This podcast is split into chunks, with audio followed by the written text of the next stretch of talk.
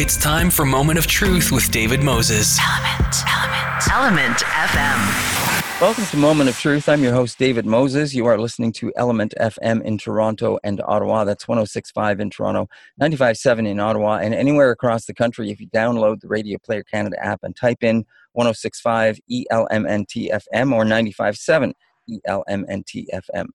I'd like to welcome uh, my two guests to the show today who are participating with us, and it's great to have them with us. Uh, one uh, you may be familiar with, we have had him on the show just recently, in fact, uh, Jesse Thistle, author and also a Metis instructor at uh, University, uh, York University in Toronto, my old school. Uh, and Jesse was on talking about. Um, well, we've had him on talking about his own book, From the Ashes, and um, and and uh, most recently, Jesse, what was it that we had you on most recently for? Do you remember what we were talking about? Honestly, David, yeah, it's uh, we were talking about how in this time of COVID, uh, we turn. I've been turning uh, to uh, traditional teachings uh, yeah. to as a week way to connect and find hope. Uh, and I wrote a Toronto Life article about that. That is correct. Thank you for reminding me about that. And you know, it's not a bad segue into what we're going to be somewhat talking about today with uh, the other person that is joining us on on the line today, Dr. Janet Smylie, and she is a family physician and research chair at Unity uh, Health uh, Toronto and the University of Toronto. So, uh, welcome, Janet. Thank you um, for the invitation to uh, dialogue today. Yeah, it's uh, absolutely our pleasure, and it's great to have you both with us. And we're going to be talking about homelessness, and and and I guess specifically uh, about uh, indigenous homelessness to some degree. Um, but I guess when you talk homelessness, you can't just specifically focus on indigenous people. There are, of course, many uh, many people that are homeless, and and, and many um, many people from all walks of life and all races that are that are in this. Uh, you know, as I was preparing for this, the one thing I, I thought about, and and Jesse, you addressed this to some degree um, in in this homelessness issue. I, I at least for indigenous people. But i always wonder how does how does homelessness start? You know like where does how how is it possible that people end up homeless? And you know i've heard some stories of course in the past about even some very well uh, to do people that uh, were very had had high paying jobs. They were you know uh, uh, uh, they they were in the industry. They were doing wonderful things, and then something either personal or financial uh, just snaps for them. That that has that that moment that snaps them, and then they they're out on the street somehow. That, that that's where they want to be to some degree, just for for a small percentage of these people. Um, but um, Dr. Smylie, how, how, how did you come about getting involved and, and why get involved with this? Uh, so, for myself, uh, since very early on in my medical career, in fact, um, when I was a medical student, I was aware of the and um, interested in the health issues um, and the complex and diverse kind of pathways to homelessness. Um, so I was lucky as a medical student. Actually, I um, spent a little bit of time in Toronto working with an organization called Street Health, um, and uh, was able to be mentored um, by some amazing community members um, and health service providers in terms of figuring out ways to engage um, with uh, diverse people um, who are homeless. I think that uh, specifically in terms of working with Jesse and pulling together a team and perhaps setting a bit of a frame um, for Jesse um, and some other uh, colleagues, um, including big shout out to uh, Nancy La Liberté, um, who kind of was the co lead with Jesse in terms of the actual project there was a group of my um, clinical colleagues, um, physicians, um, and other health providers who were actually working on a national guideline um, to help support health and social service workers who are providing supports, programming, clinical care to people who are homeless. And I recognized that there was a gap and an opportunity to actually ensure that Indigenous experiences of homelessness and perceptions of homelessness were factored in. Um, and I was concerned because although the pathways to homelessness, in my opinion, are incredibly diverse, there are some cross cutting themes for First Nations, Inuit, and Metis people, unfortunately linked to colonization. Um, so, for example, like uh, complex trauma over time or in family of origin, um, undermining like of the fabric of our families.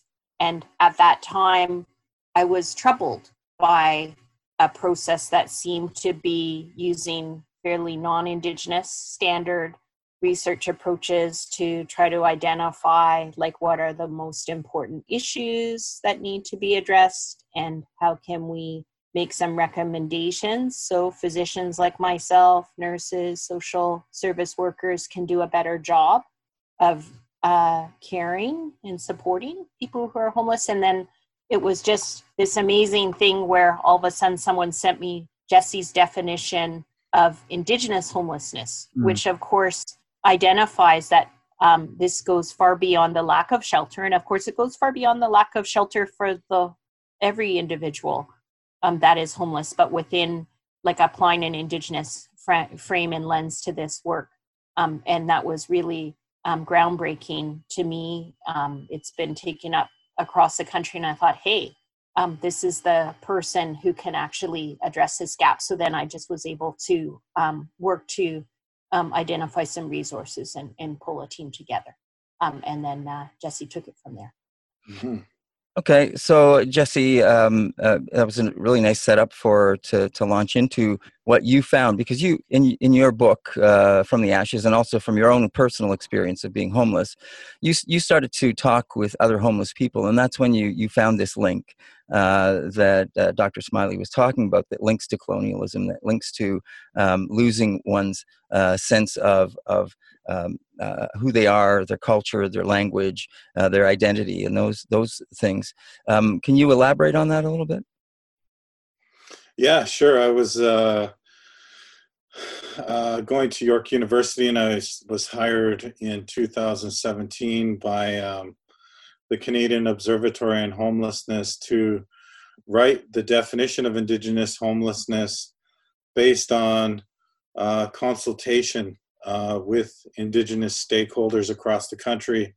And they hired me because I had academic training and I had a background uh, with homelessness off and on for since like 1997 to 2009, really, uh, were my years of on and off homelessness. And so I had this rich understanding of it and I had these connections through the Canadian Observatory, and we started just talking to people and asking them what they believed homelessness for Indigenous peoples was. And we found, like, yes, the houselessness or not having a residence is half of the issue, but the other half, the deeper, uh, the social context of homelessness stem, stems back to dispossession of from land Mm-hmm. Uh, you know, and this is historic and modern dispossessions like at Muskrat Falls or mm-hmm. Wet'suwet'en territory. Uh, we see disconnection from culture, which we're all familiar with through places like residential schools in the 60s scoop. Then there was like transformation of worldviews. So indigenous people uh, lived and existed and saw their worldviews uh, in a much different way before the introduction of Judeo Christian hierarchical, patriarchal worldviews uh, that come mainly from the Bible. Um, and so we just went through this list and build out, build, built out these different dimensions of indigenous homelessness that speak to colonial interruptions over time that have actually severed healthy indigenous relations with community, with self, with the land, with our worldviews, and then we put it out and created this uh, definition that's now gone on to change some sectors. And Do- Dr. Smylie had read the definition and she contacted me in I think uh, October and November 2017, and uh, she secured the funds from uh, Inner City Health Associates to try and take that understanding of homelessness, this indigenous understanding, and change the way doctors administer care to homeless indigenous peoples on the ground using our worldviews, which is different. You know, a lot of the times when projects like these are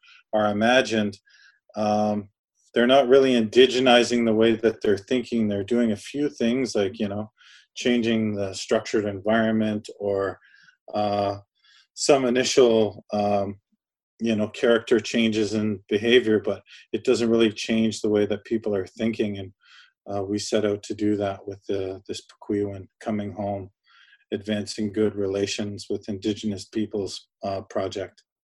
Now, it, it, one of the things I read that you uh, had said with this, and that is that by simply uh, uh approaching this differently, uh, treating people, indigenous people in the health uh, industry, the way people are approaching, as you were just talking about, and dealing with them, can actually help to to reduce uh, homelessness.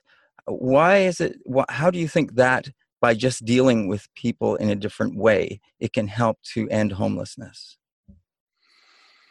Well, if we stop othering them, you know, seeing them as like them and we as we, and we start to see ourselves as relatives within our worldview, which is Wahkohtowin. I talked about this extensively last time I was in, and for this territory, it's got a a different name, the Anishinaabe know it by all my relations. If we see each other as embedded within this web and we treat each other as relatives, then there's no way that people can fall through the cracks. And that that's not just like doing that on an everyday uh, interaction. That's like systematic change that has to happen mm. through through housing, through the medical establishments, coordinated access with uh, correction so that people aren't discharged into homelessness. We just saw them as relatives. We wouldn't let that those things happen to them, right? You treat your auntie or your your cookum or your your moshom in a much different way than you do some stranger. Uh, so why don't we do that within the medical establishment and try to save lives, and not ignore people to death when they come in looking for help, like Brian Sinclair. Hmm.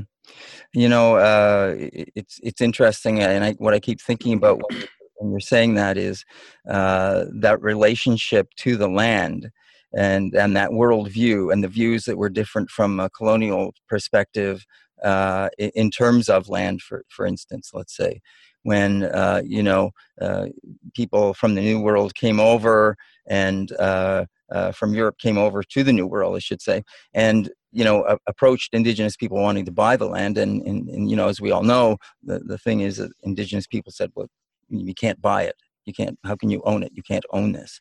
But that didn't say that there wasn't a very strong connection with indigenous people and the land. In fact, that is we all know is what the in many uh, instances is the issue with indigenous people even today is the connection to the land and how important it is to have that connection. Just like you were saying that respect treating mother earth with with respect. It doesn't stop at people. It goes right into everything vegetables animals uh, uh, the earth itself. Uh, dr Smylie I, am just wondering um, when you when you and, and and am i correct that you have a metis background as well and uh, so, can you tell us a little bit more about that background? Sure.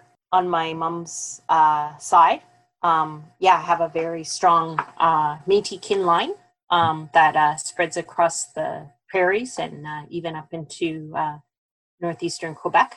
Um, so the family main names being uh, Whitford, uh, Spence, um, Sauve, um, for example. Um, so actually, uh, we um, landed um, in Saskatchewan and Saskatoon, like a kind of Red River, Alberta Métis settlement, um, and then uh, into Saskatoon. That's where my my grandma landed, um, and my mom actually um, would have been one of very few Métis nurses, um, uh, and she actually came out here to Toronto. So I spent most of my life here in uh, southern Ontario.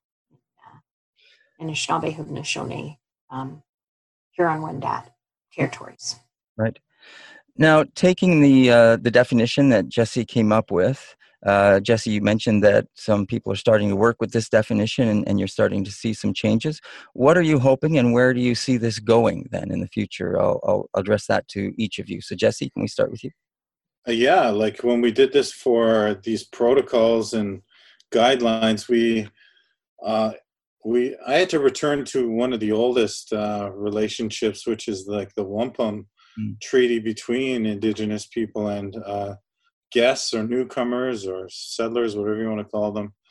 And I, I was like, well, at one time we tried to work through this uh, very old Haudenosaunee law, and then later it, it became British. And so I, I, returned to those early treaty discussions and I looked at how those people were interacting with one another according to indigenous worldviews, which worked through um, making relatives or uh, and I noticed that there were four protocols mainly that were being followed uh, all the way through the history of this land.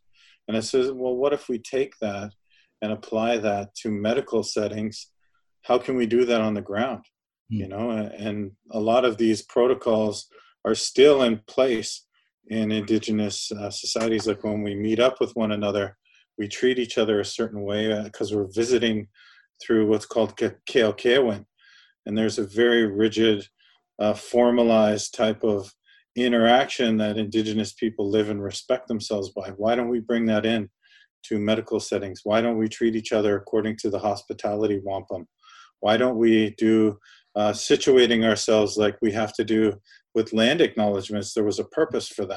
Mm-hmm. And we got away from that. And so by returning to these very fundamental agreements, we're actually hoping to revolutionize the way that doctors and homeless people interact within emergency and uh, family physician settings. Mm. So, yeah. Yeah, and you know, when you think of it, it's a very practical, um, uh, low tech, uh, but just a recognition of, of some very simple, basic things that you would, um, I, you know, you would expect from, I would think, from anyone um, hopefully uh, dealing with another person from another culture. Uh, Dr. Smylie, um, have has any of this been started to be implemented, and and what, and if so, have you seen changes thus far? Sure. Like um, I would say, uh, I know I've tried to uh, make sure I walk the talk in my day to day work as a clinician um, because it starts with oneself, right? So it's easy to say the things and harder to do the things, right? Um, and I guess one of the things is like you um, say, David, like these things like are beautiful and simple, um, and we would um, expect them, hopefully, of all humans um, who go into caring professions. but the thing is, um, just like our relationships with the land, right, like are quite distinct perhaps um, from the ways that, um, you know, my um, European ancestors on my dad's side um, thought about relationships um, to land in terms of ownership, you know, versus an indigenous belief about a relative that one needs to care for.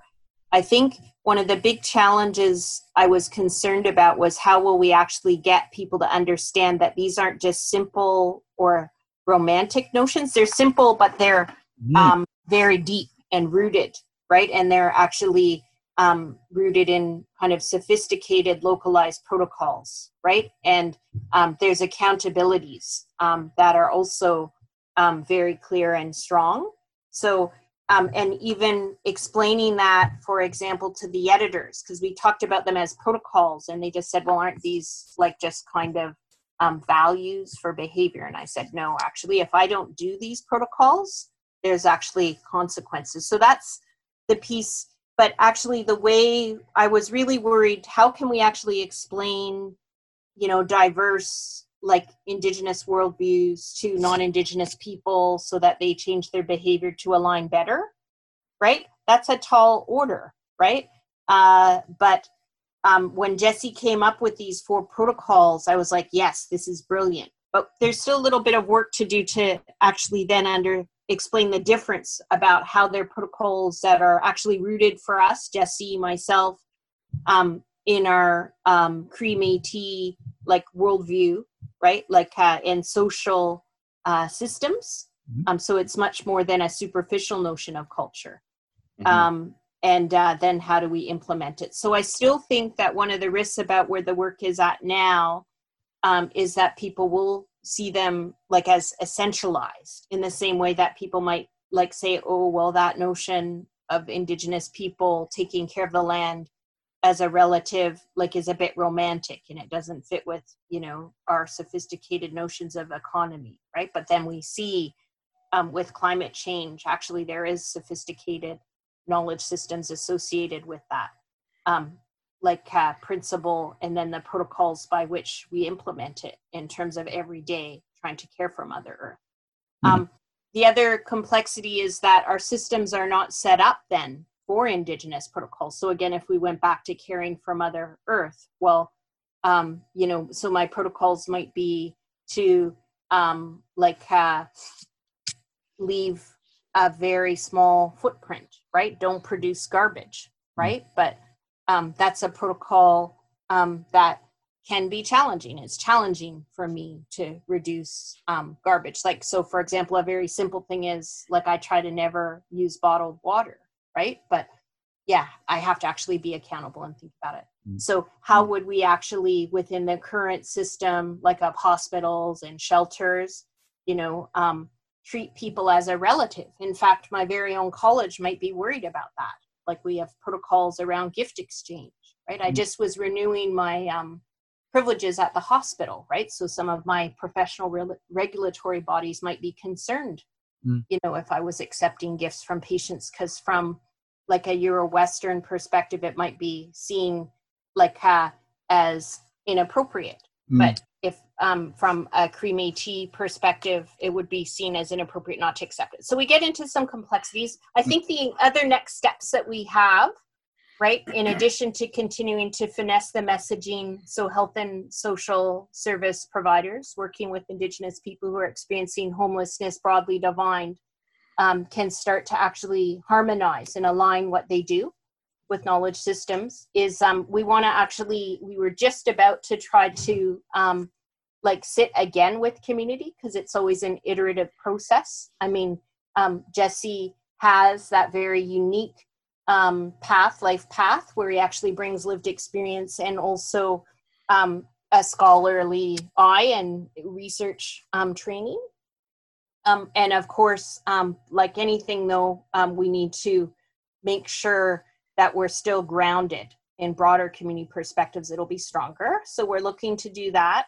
And then the other thing is, as I mentioned, um, our team, like our project elder, Maria Campbell, Jesse, myself, Nancy La Liberté, we all brought like a Métis Cree lens to this, and that was purposeful, right? It's mm. not a national guideline. It's the best that we could do because we really wanted it to be rooted. And if we really want to strongly root something in an Indigenous, um, like uh, laws and protocols, um, we need to be specific because there's a lot of diversity. So we're hoping that we could support um, other um, nations or um, groups of people to um, like uh, go through, you know, uh, harmonized or parallel processes locally to like link the experience of indigenous people in their territories um, or places of living um, who are homeless um, with like the actual natural laws and protocols of those territories and then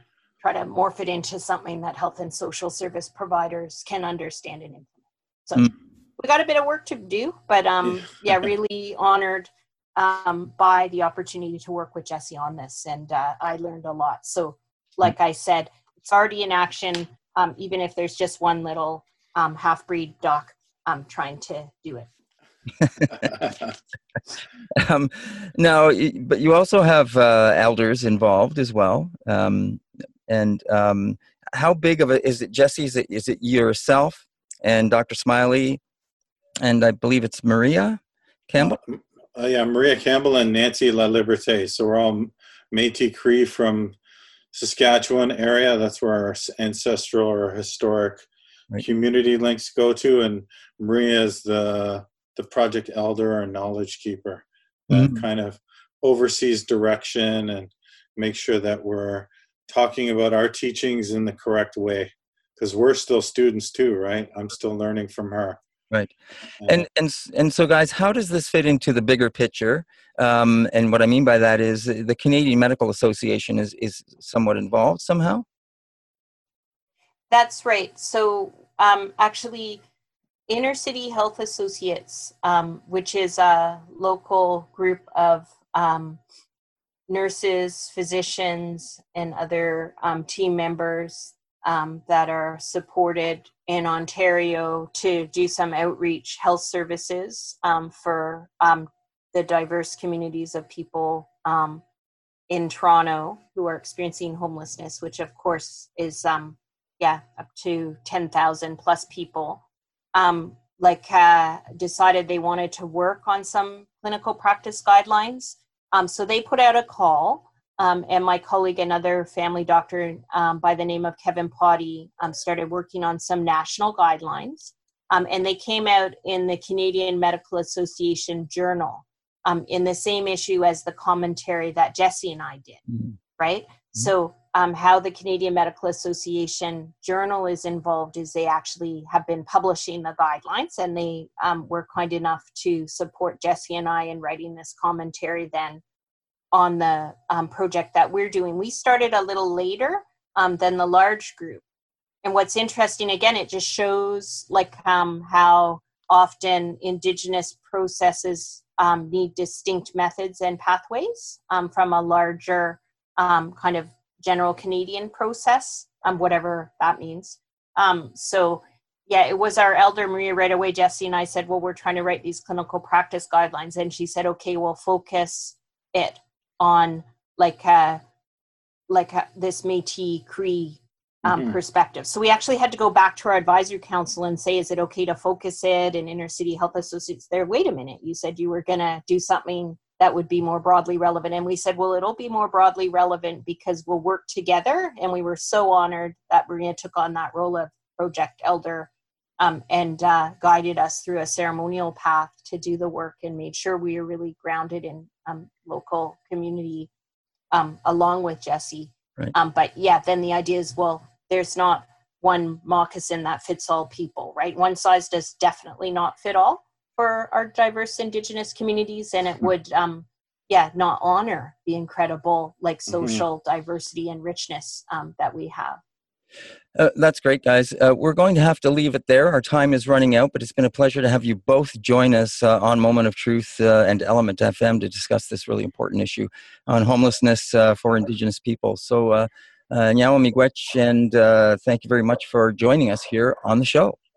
Thank you. Hi, hi. Thanks. All right. Take care, and we look forward to getting an update from you guys again. Okay. Thanks so much. All right. Take care. Bye-bye. bye. Bye. And that was the voices of Dr. Janet Smylie. She's a family physician and research chair at Unity Health Toronto and the University of Toronto, as well as Metis uh, Cree author and professor at York University, Jesse Thistle. Thanks for listening to this part of Moment of Truth. I'm your host, David Moses. We'll see you back here shortly, right after this.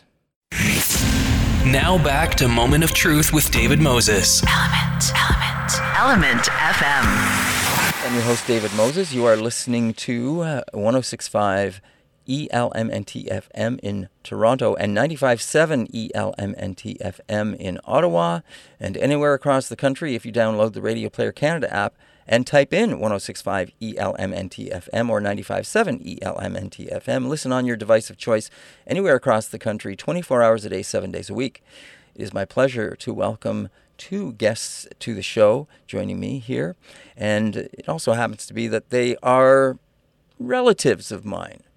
But it's really a pleasure to have uh, Christian and Sherry Levesque joining me uh, on the show today. Welcome, Hi. Hi. Thanks. Now, the reason you guys are here, and I really appreciate you doing this uh, very much, is that uh, have having uh, been shut down, uh, schools shut down, COVID nineteen has affected us in so many ways, and uh, both of you are working in areas that have specifically been uh, in the news because of the situation we are dealing with. one.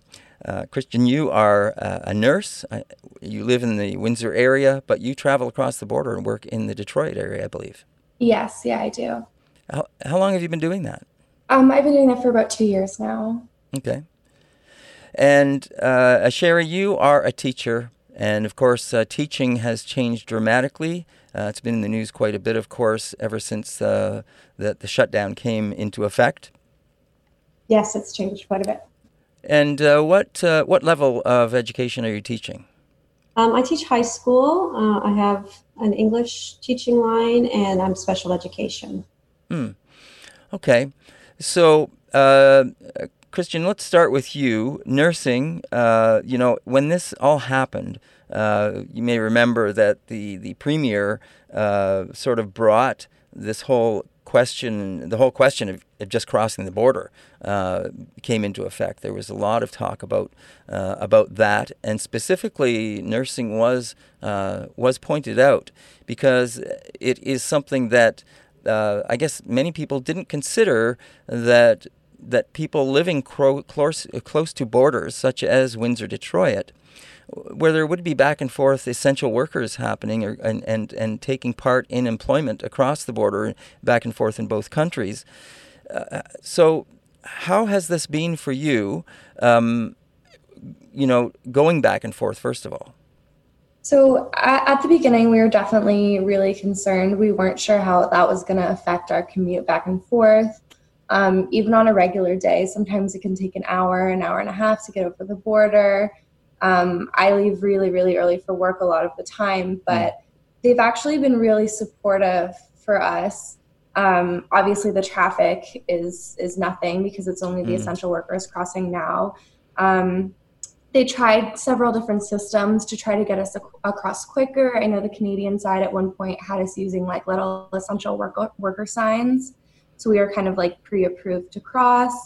Um, they always ask us the COVID questions, but they try to make us get through as quickly as possible. And my commute's actually cut down quite a bit, which is fantastic. And actually, recently the um, the bridge just decided to absorb tolls for essential workers as mm. well. So I'm actually not paying to cross as of I think a couple days ago, which is fantastic as well. So they've actually been really supportive of us crossing. I, I didn't even consider that, that there might be costs to actually going back and forth uh, to pay those those toll charges. Um, well, that's that's good news. Um, now, as you say, when you cross, you have to answer the, the questions. Do you at least have like some kind of a of a fast lane or something you could enter? And like you said, the traffic isn't an issue at this point in time. But right, I, I do have a Nexus. Mm. Um, I know uh, like about half the staff has Nexus. The other half they just use their passports. But mm. um, there's usually two lanes, and you can you can go through the Nexus lane mm. if you're that's kind of pre-approved traveler as well. And what what kind of uh, nursing are you doing uh, over there? Uh, I'm an oncology nurse. I work on a medical surgical oncology floor. Okay. So when this all happened, um, what were the precautions that that were brought up? On, are they different, first of all, on either for you on either side of the border in terms of what you're hearing? Um, well, just, just for nurses, we uh, we are wearing masks at all mm times, mm which is it's definitely new. I mean, we we take precautions with certain patients, um, but now it's everyone. We're wearing an N95 mask at all times, just to mm protect ourselves and to protect the patients. Um, a lot of the times, the patients are wearing masks as well, which is their their own choice. They're not required to, mm. uh, but we see that a lot of the time now as well. Um, at first, it was a lot harder because the testing wasn't great, but as of right now, we are testing all patients before sending them up, so we have a bit more of a safer a safer way to know if people are negative or positive before we're working with them. Um, whereas before it was more of a guessing game, and you kind of just were treating all patients as they were positive. You were wearing, you know, the gowns and the hairnets and the masks and droplet filters and all that as well. How long does it take you to get to work? How long is the commute? It's about an hour. Okay, um, that's you know pretty normal, I guess, for traveling uh, and commuting back and forth to work these days. Yeah. um, when this all happened, uh, I'm guessing things have calmed down a, a, little bit to some degree. But what was the, you know, I, everyone was feeling some stress. Um, you, as a, as a as a frontline worker, someone involved in, in the care of people uh, and in hospitals, um, h- how would you say the general sense of, of stress was at the time when, when all of this happened?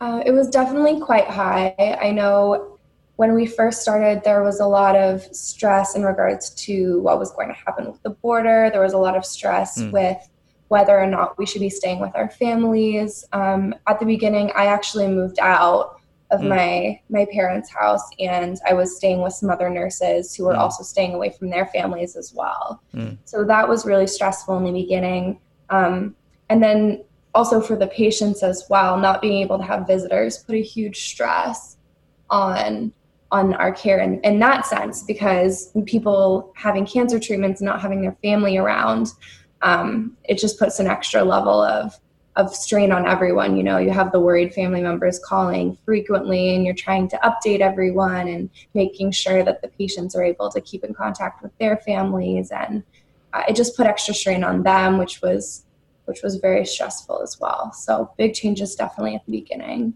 Mm. And now? And now it's it's starting to slow down. Um, I know some places are starting to allow visitors in slowly, which is good. Um, I've actually moved back in with my family. We're just taking all the necessary precautions that we have to. Um, I think there's a little bit uh, less of the fear now that we have a little bit better idea of what's going on. Mm-hmm. And we, we have better protocols in place now too, I think, than at the beginning when it was just no nobody knew what was happening. Right. And how have you been finding it in terms of, of getting the necessary, you know, personal protective equipment uh, for yourself and, and others in the work environment? Um, so it's we've just changed the way we do things. So with masks, generally they're one use. You throw them out between each patient. Mm. Um, now we get one mask and we use it until it's dirty, and then mm. we get rid of it. Mm. Um, I have not ever had an issue asking for protective equipment. As if I ask for it, they give it to me. Um, but we definitely have changed the guidelines on which we use this equipment for sure um, including the droplet masks. Like I have one that's just mine, and we reuse it instead of you know throwing them out between each patient use. Mm. What do you think, from your perspective, in light of everything that's been going on and the stories we hear uh, in the news that are coming out around uh, COVID nineteen healthcare? Is there something that that that we are not hearing that you you think would be uh, helpful for people to know, or that you you you feel is is is not getting out there? Um, I think a big thing is just the fact that a lot of people are not coming into the hospital hospitals now, and I, I'm wondering where those people are going. I know they've stopped a lot of elective surgeries, a lot of um, I mean, cancer treatments, unless they were already in the works, are are being postponed. Um, and that's something that worries me as as people aren't getting treatment because they're afraid to come into the hospitals because of covid so i'm wondering where are all these other sick people are they just staying home or, and not getting treatment that's that's probably the biggest thing mm. i'm seeing in the hospitals uh, I guess it must have also, and you, you know, again, uh, almost it goes without saying, but but uh, for for people in in in the area that you're caring for, um, and other areas as well. But not being able to have visitors uh, would have been quite stressful, not only for the families but also for the the uh, the, the, the, the, the patients. Yes, yeah, absolutely. Um, it was it was very emotionally difficult, especially I remember I was there the very first day when there were families there and we actually had to kick them out and mm. that was really really hard because we've never had to do that before mm. and i mean just having a family member with cancer let alone in the hospital getting treatment is stressful enough um, but having to be like, you have to leave and we don't know when you can come back and see them again was, mm-hmm. was very, very difficult. Um, and I know it put a lot of stress on our patients. Um, I had a patient that stopped stopped eating, stopped going for walks, stopped doing the necessary things to, that he needed to do to get better. Mm-hmm. Um, so it actually affected his care in a way because he mentally he wasn't able to you know continue doing the things he needed to do to improve and especially in, in bone marrow transplant which is where i was at first um, we have patients that are there for very very long periods of time and can be very very sick so that was it was really really difficult for a lot of those patients not having their mm. family members there and for the families as well my guest is Kristen and Sherry Levesque, mother and daughter, uh, workers in the Windsor area and uh, living in the Windsor area. Uh, Kristen being a nurse, uh, living in Windsor, working in Detroit area, and uh, Sherry, a school teacher. Please stay with us. We'll be right back here on Element FM and Moment of Truth right after this. Now back to Moment of Truth with David Moses. Element, Element, Element FM. You're listening to Element FM in Toronto and Ottawa. That's 95.7 in Ottawa and 106.5 in Toronto. And anywhere across the country, if you download the Radio Player Canada app and type in 106.5 ELMNT FM or 95.7 ELMNT FM. My guests on the show are Kristen and Sherry Levesque. They are a mother daughter, and they live in the Windsor area and uh, work in the Windsor area. We've just been talking with Kristen, who also is a nurse and and works across the border in the Detroit area, and uh, also her mom, uh, Sherry, who is a high school teacher, and they have graciously been uh, able to join us on the show. And I very much appreciate them doing that to give us their perspective on uh, what's been happening in their lines of work with COVID 19. Sherry, uh, as as a teacher, uh, you know it's been uh, we've heard so much lately around uh, homeschooling and, and parents trying to deal with homeschooling and uh, and also are the schools going to reopen? And of course, I'm just just sort of paraphrasing all the stuff we've been listening to. We've heard a lot about the frustration that that parents uh, have had about uh, trying to deal with this last part of the term before the end of the year. Uh, we, you know, every week, every day, there was new updates about, what was happening. Um, but I think the one thing that uh, I know, even from a coworker uh, here at the station, mentioned that I think there's probably been a lot more um, uh, not only awareness but respect for the work that, that you and other teachers do in, in our province?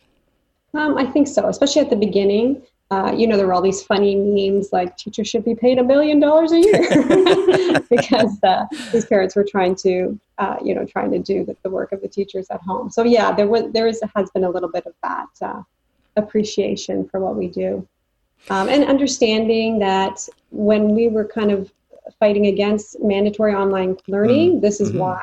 Because we right. know a lot of students can't do it on their own, you know? Yeah. Um, and this is just showing that. This is showing how hard it is for some kids to do online learning. Uh, now, the other thing, of course, is that because this was thrust upon all of us, and, and of course both both students, parents, and teachers, and uh, the the whole the whole system, um, it it's it's put us all in a position of trying to find a way to make it work for now, um, and still sort of unclear about what's going to be happening in September. But what have you been finding from your side of the story? We've been hearing a lot about about the parents and the frustration uh, from the parents' side. What have you guys been finding at your end in terms of trying to deliver the lessons, trying to deliver education, trying to stay on top of uh, you know and work with your students and parents? Mm-hmm. Well, at the beginning, a lot of teachers were trying to do, uh, you know, I'm talking about my colleagues at least, were trying to do online meetings, you know, mm. so at least three times a week. They wanted the kid to be on at 11 o'clock and, and uh, to do their lessons live like that. But we found right from the beginning that students weren't, the majority of students were not engaging that way. Mm. Um, a lot of them were sleeping, you know, till 12 mm. or 1. So if the teacher mm-hmm. had the la- class at 11 a.m., they weren't going on to it. So from after the first couple weeks, a lot of teachers moved to not having the live uh, sessions mm. and m- making it more recorded videos that the students can watch in their own time and then do the work um, doing the work on their own. Uh, and then just having uh, email where they could email the teacher and, and see when they could meet them.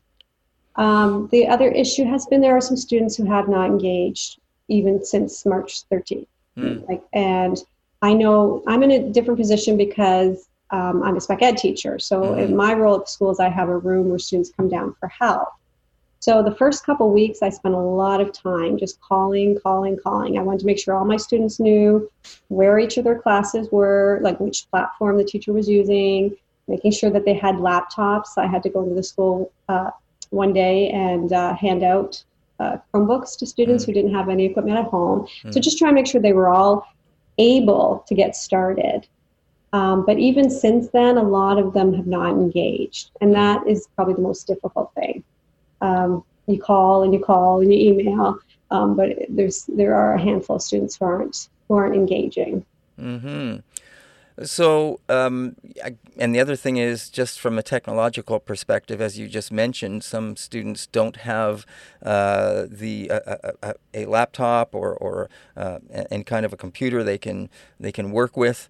Uh, so you have to get the students those things. But there might be other areas where there are technical difficulties of even a student with that equipment getting online or participating in that way. Yes, we have our board has a lot of rural students, mm. and in, yeah, in some of those areas, the internet's just not that reliable. Mm-hmm. Um, or you know, you have four kids in the family sharing um, right. sharing one piece of equipment. So there's been a lot of issues for the students. Um, I had one student who was working away and then um, had to go to work. Right, mm. so all of a sudden she wasn't doing her schoolwork because now she had to work full time. Mm. Um, so it, there's so many so many things to consider. Uh, what would you say, if if anything, at this point in time, that we we are learning from this experience, from your perspective, in terms of uh, pluses and minuses of of this uh, this experience? Um, pluses. um, I, here's a, as an example. The the other thing we've been hearing more and more about and I'm sure you've heard this, is that uh, a lot of people don't want to go back to what we were calling normal. You know, uh, there's there's talk about more people working from home. You know, using the home as the office. That means uh, exactly the kind of thing that, that, students are doing. Would be, you know, uh, uh, using school or the work uh, home office to do that kind of thing. Um, so, are, are you seeing the opportunity, at least, to see how to improve uh, this opportunity f- for using this kind of thing, should it ever be required again in the future? Oh, for sure, because we were just thrown into it, right? Mm. So it was scrambling, trying to get this, and I'm sure um, all teachers are picking up some tips and you know uh, learning a lot of different ways to improve this. Should we have to go back to it in September, I'm sure it will be uh, more smooth. Uh, the problem was too there was a lot of different messaging coming from the from the government, so we mm. weren't always sure what we were expected to do. Right. Um, it, first, it was like don't do don't do synchronous learning because the kids might not be able to be on at that time, and then all of a sudden it came out, oh, we should all be doing it. You know, we should be mm. doing synchronous learning. So mm. there's some mixed messages there. Uh, but definitely, I think a lot of people have gotten comfortable.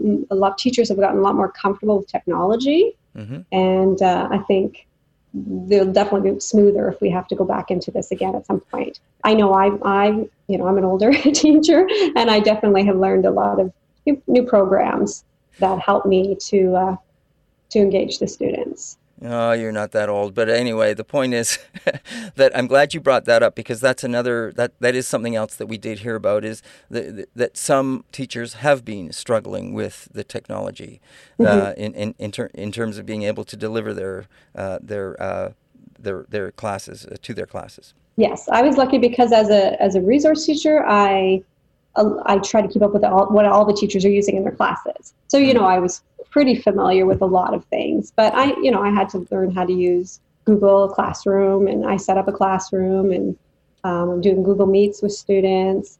So you know, it was a learning curve, but definitely right. more comfortable now with all that. Mm. And, and uh, yeah, with spec ed, it was interesting because like trying to do my role, which my role is working with kids individually um, but usually in my room, I'll have you know five to ten kids to work with at a time. But when I'm doing a Google Meet, because they're all doing different classes, I can only meet with mm. one student at a time. Right. So it, it kind of limits how many students I'm able to work with. Uh, maybe five students a day if I'm booking them each for an hour. Mm. Whereas in my classroom, I might meet with 20 students in a day or 25. Right. So that that was a little challenging. Right.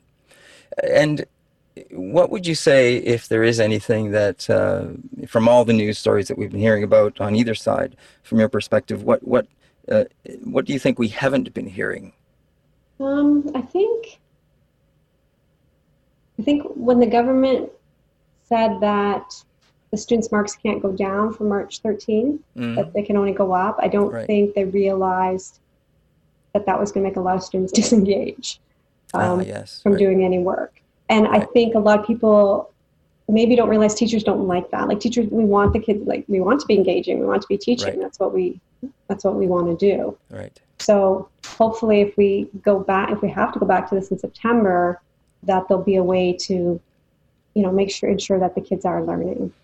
Um, I, it's difficult. Teachers want to be teaching. You know, we, yeah. we want the kids to be doing the work. Of course. Um, again, this this whole thing being unpre- you know unprecedented situation for all of us hasn't happened in a hundred years or so. Um, so it is something new, and we are all learning from it. Well, I'm sure we're all learning from this. Um, we're just about out of time, but just before we go, I would like to ask the two of you this: How have you been finding it as both people in you know this living in home together, mother and daughter, but also within this this COVID nineteen situation. Um, how have you been finding that uh, in terms of being you know just just living in that household? And uh, Kristen, you going to work uh, in this environment. You say you've been you know d- dealing with this and and working with it. But how do you how do you think that uh, what's the routine you guys have down together to to make sure that you both are safe, to make sure that you know you can both can continue in a healthy way? Uh, so, so at the beginning, I, I wasn't living at home, um, but once we kind of established there was less risk, and I moved back in, uh, I started, you know, like coming into the garage. I would have mm. a whole system where I would undress in the garage, bring mm. everything mm. in, put it directly in the laundry, go straight to the shower, you know, rinse off, mm. um, take Clorox wipes to everything that I had or leave it out in the garage. Um, I didn't want to bring anything from the hospital mm. into into the house, and, and, I still do that in a sense. I know we we have a lot less COVID patients, and uh, we only work with negative ones now, so I feel like I'm actually a lot uh, lower risk than even mm. maybe my mom who goes out to the grocery store mm. and interacts with with people who and don't know whether or not they have it. Whereas I know the people I'm interacting with don't. Mm-hmm um, right. most likely, other than, I mean, false positives, but we're still right. wearing the masks and the sure. droplet shields just in case, which is, is great. So I feel like um, I'm quite low risk at this point. And then anything that I have that has been in the hospital, I make sure it doesn't, you know, come into the home environment. Mm. And then Kristen uh, wasn't going out. Like I, I do all the grocery shopping. I do all the shopping. Mm. Um, she was staying home uh, just to you know, I was working in healthcare. She didn't want to go to stores and things like that. So sure. I did all the grocery shopping. As well right. as cross border as well. I know anyone that returns to Canada is supposed to stay home for 14 days. So I've kind of just been, you know, limiting myself going out in that sense. Mm. It's hard. I mean, my son works in the public as well, and he's been working the whole time. So, you know, yeah. I figure it, it, if one of them got it, it was, we probably all would get it. Like, you know, it's, mm. you can't disinfect constantly sure. every surface. So, right uh, we've just been lucky so far, I guess. Well, uh, so my, my last question then uh, is to you, Sherry, as as the mother of two, as you just mentioned, you have two kids that are working and going out there. Uh, how how has this made you feel? What what kind of a how how's your stress been? Uh, at the beginning, I was really stressed when the you know the news kept coming out, and it was scary, you know, mm-hmm. and they, scared you, and I was really worried about Kristen mm-hmm. Uh, being a nurse. Um, I had heard of people being uh, very rude to people in scrubs, mm. you know, um, especially crossing the border. A lot of people in Windsor were like, stay away, don't come back to our country, you know, so um, mm. that stressed me out a little. And I, I was worried about her and I, mm-hmm. I don't, don't, stop anywhere, you know, I don't want anybody to, to uh, say anything to. Right. And, I, you know, I was worried about my son, Spencer, as well, because same thing. Um, It's kind of reduced. I just feel a little bit better now. Um, not sure why. Maybe it's just time, but I'm not worried as worried as I was mm. at the beginning. At the beginning, it was stressful, and I had some anxiety about either one of them uh, catching it. Right.